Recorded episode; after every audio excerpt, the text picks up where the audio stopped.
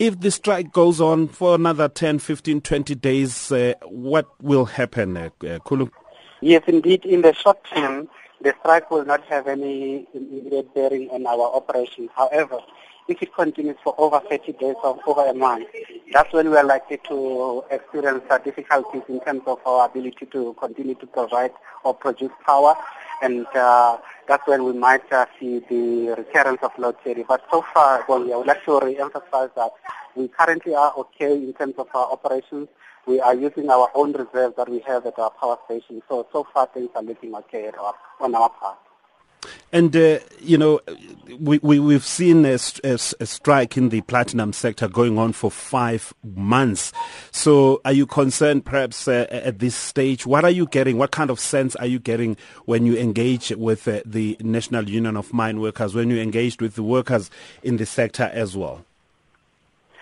Well, Bongi, important to note that uh, currently the, the, the, discussions are actually between the, the mining houses and the union themselves. So we are an interested party in the sense that obviously the, the, pro, the product, which is the coal, comes to us. But uh, what is important also and encouraging is that uh, the mining houses and the union have said before that actually the door is not shut. They are hopeful that very soon um, they will re-engage so that we can find a resolution to this matter. And from our side, that's what we need.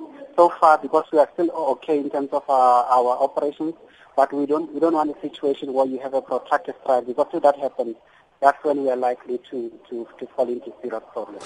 Talk to us about those serious problems then. What will happen if the strike is prolonged and what kind of a contingency plan do you have in place? Well, uh, this uh, reserve that we currently will be using, our, I would say plan B for us. That's what we will continue to use if the strike continues for uh, maybe for a month or so. But if it continues for more than that, we might go for what we call plan C, which will be to um, get some of the coal from the mining houses. The mining houses, some of them at least, they do have their own reserves. But that would be, um, I would say, a distant option for us because that will have uh, um, cost implications because it will mean that we have to truck coal from those mines into the power stations, which is not ideal. So we're hoping that in the next few days, the, the two parties will find each other so that we can find a resolution to this matter. Mm. And let's look at this uh, distant option for you right now when the mining houses have to tap into their reserves. What is the meaning of that? What is the meaning of uh, this strike right now to Medupi, for instance? What is the meaning of this generally, uh, you know, insofar as your capabilities to supply uh, energy, steady energy at least?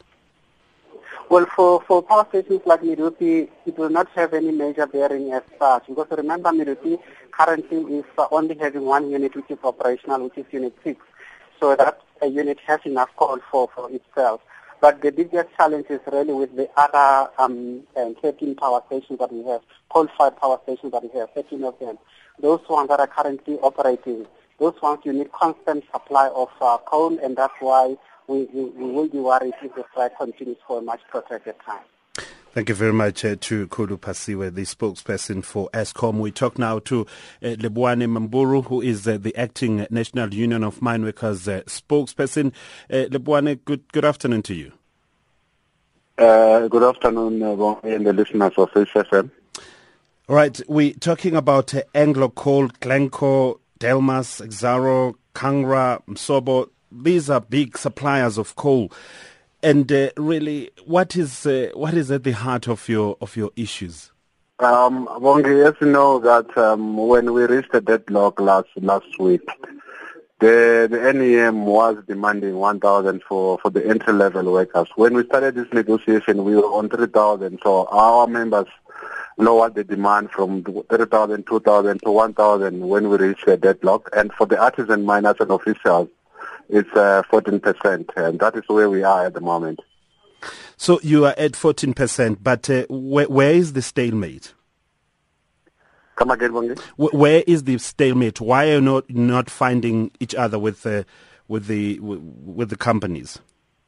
See, see, the problem is that um, the companies are not offering what our members are demanding. Like I said to you, that we started on 3,000 for the lowest category and the current uh, demand uh, for, for the lowest category is 1,000. That's what our members want, and the employers are offering 8.5%. And, and uh, for the artisan miners and officials, um, some employers are offering uh, 7.5% and we are demanding 14%.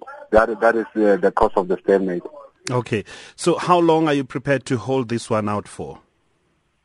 What I can tell you, Bongi, is that um, we uh, obtained a certificate of non-resolution from the CCMA. Uh, we can strike indefinitely, but that is not our plan as the NUM. We want the Chamber of Mines to come on board. We are prepared to speak with the Chamber of Mines anytime. Uh, our negotiators, negoti- our negotiators are on standby. Uh, they're just a phone call away. Mm. But, uh, you know, what are you trying to achieve with this strike? Are you trying to inflict pain to these uh, um, uh, coal producers, or are you trying really to make a statement by uh, saying that, look, we're going back to the days of uh, low stockpiles, so what? Our members need to get this money. We, we're not trying to inflict pain on the employers, uh, Bongi. Um, the strike is the only weapon that our members have, you understand, uh, to express their um, concerns and grievances. They have no other option. We, we tried to negotiate. We couldn't reach an agreement. So the only option that our members had was to go on strike.